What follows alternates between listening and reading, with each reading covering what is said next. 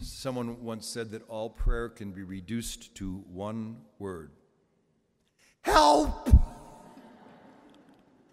Uh, and I think there's a lot of truth to that, although we know there are different kinds of prayers. There are the prayers of thanksgiving and the prayers of adoration. And last Sunday we talked about the prayer of contemplation, just to be in the presence of the divine, not demanding, not asking, just to be in holy communion with. But I must confess, most of our prayers are petitionary prayers. There's something that we think we need, and so we are not afraid to ask. Now, there are all kinds of different levels of petitionary prayers from, well, from the, oh Lord, won't you buy me a Mercedes Benz? My friends all drive Porsches. And of course, the answer to that prayer is no. and all the way to the petitionary prayer that was found in Auschwitz by a, a rabbi, they believe, who wrote this prayer before he was executed Lord, I ask now that you hear my prayer as I pray for those who are about to kill me. I ask that you bless those who hate me. Now, this is a Jewish rabbi praying the most Christ like prayers, but it is still a petitionary prayer. And so we are called. It's, it's okay to ask and to ask for silly things and to ask for great things. I can remember the first time I came into this idea of, of prayer when I was in oh, I think I was about seven or eight years old, and I was at a, one of those Italian carnivals, the old parish carnivals they used to have, and, and, and, and, and I wanted to impress my cousin Dolores. And they had those little milk bottles, and you'd throw the ball at the milk bottles.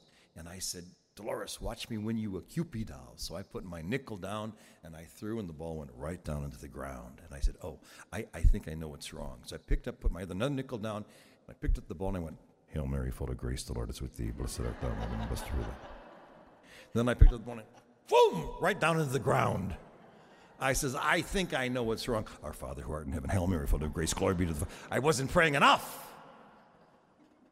I wasn't, and, and yet I threw the ball and boom, and went right down into the ground. You know, my father played minor league professional baseball for the Pittsburgh Pirates. He had three sons, three of the biggest athletic duds that ever walked the face of the earth. You know, and he used, to, he used to take us out in the backyard, and, and, this has nothing to do with the homily, it was great. We'd play catch because the great game between fathers and sons is catch. You give and you receive, and you receive and you give and you give and back ball. And he said, Now, boys, throw the ball. And he bought us these beautiful mitts, and we pick up the ball and we go, mm. Oh, it was terrible. It was just terrible. But he was a holy man. He understood that this is who we were and accepted us for who we are. Petitionary prayers, it's, it's all kinds of, of things of asking God to somehow change the world, uh, change the world in which we live. But does He? Are, are those prayers heard?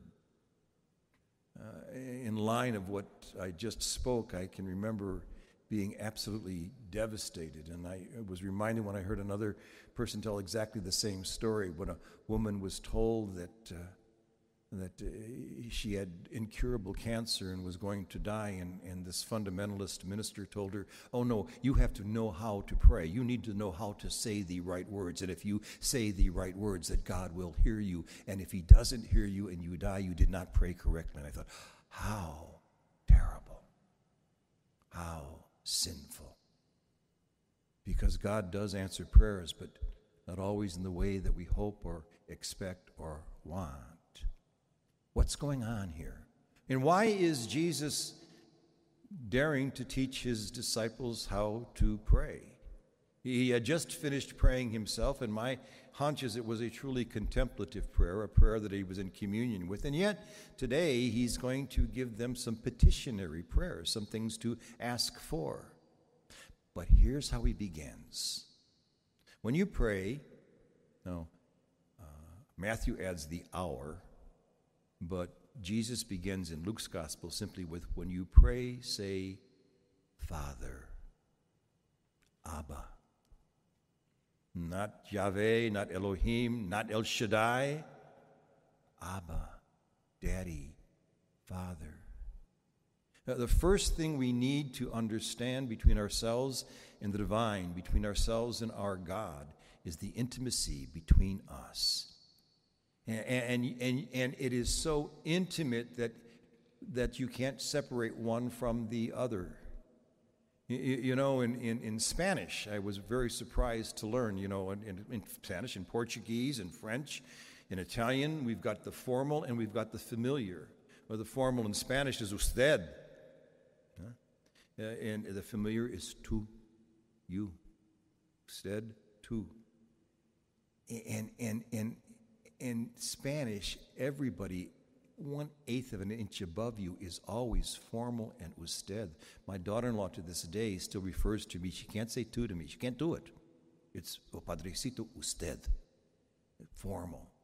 And yet, when they pray to God, it's tu. It's informal. It's intimate. It's close. So, the first thing we need to understand is there is not any separation between us and the divine. We, we know this in our head, but, but to feel that in the depth of our heart is something that we are called to remind ourselves of every day. As a matter of fact, even in English, you know, we, we try to modernize the Our Father. We never did, did we? Because in English, thy, thou, thine is familiar. It's the familiar form. Thy will be done, thy kingdom.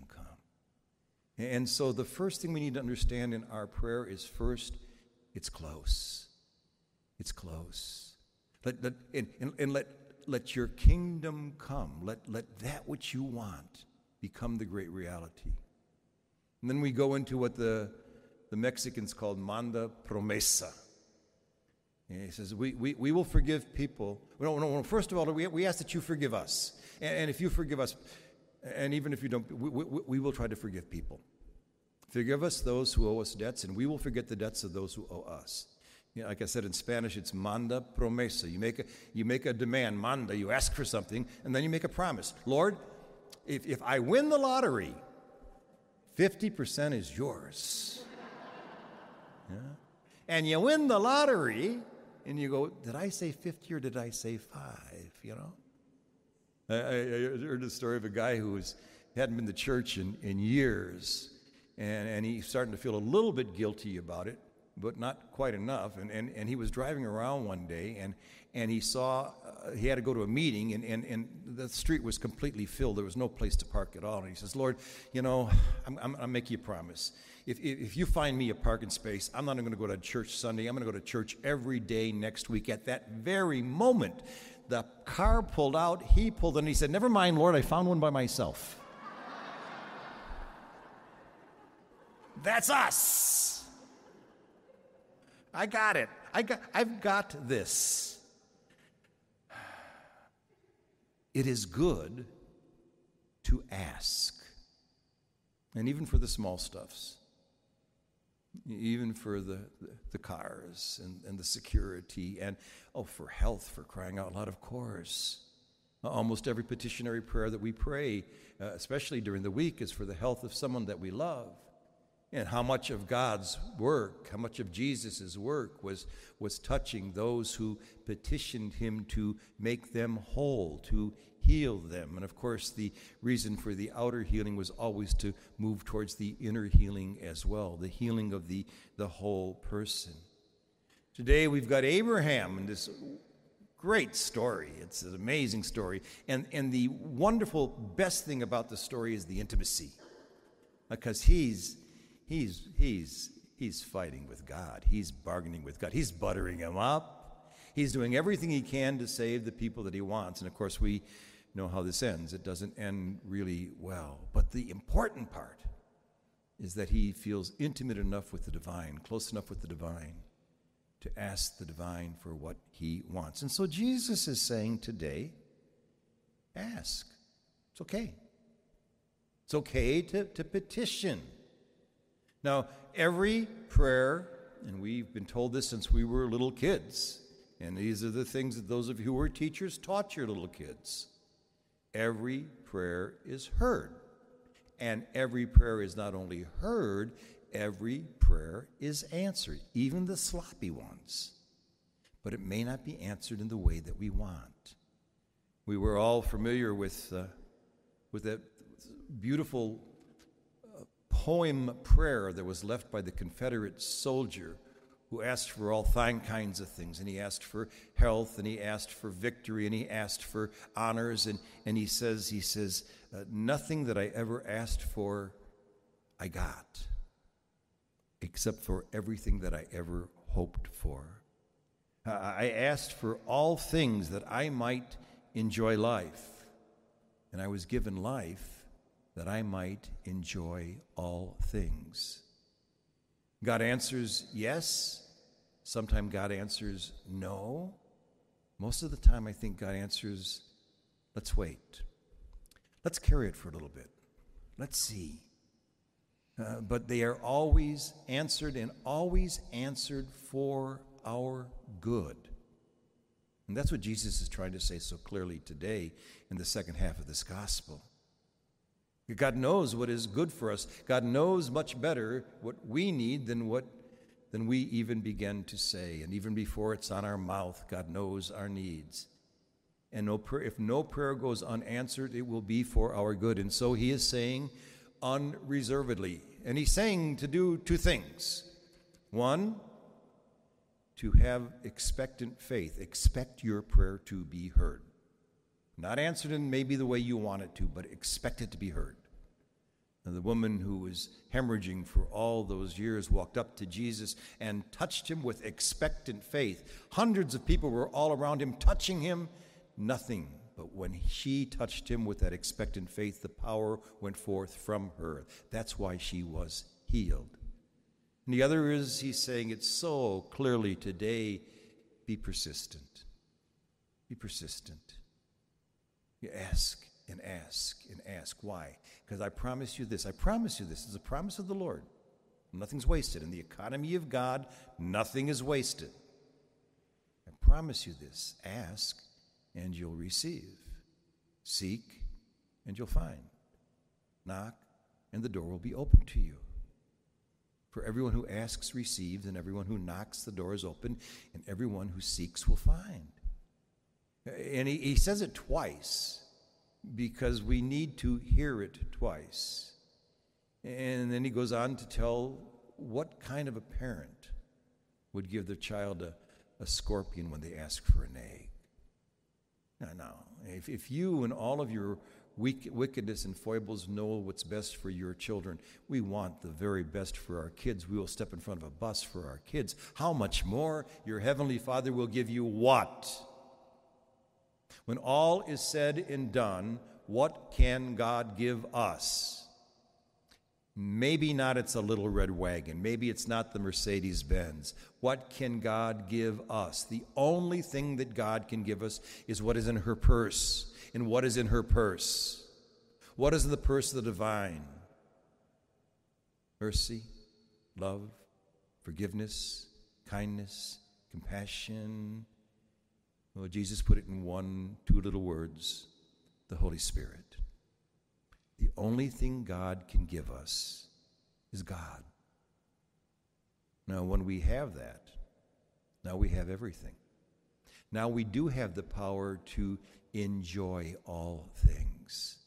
I wanted all things that I might be able to enjoy. You have given me life that I might be able to enjoy all things. And whose life is it that dwells in us? The divine life. So we can't go wrong. I mean, we really can't go wrong. I never tire telling uh, children whose parents are dying and they are fretting that they are praying wrong or they're they're doing it wrong. And I said, you, at this stage in their life and at this stage in yours, you can't make a mistake. You're doing it with love. You're just fine.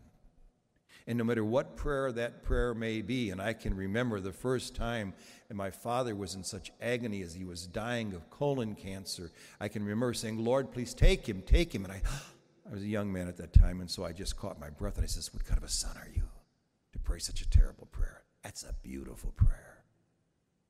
That's the prayer for which we were born. And the prayer of letting go. Every prayer is heard.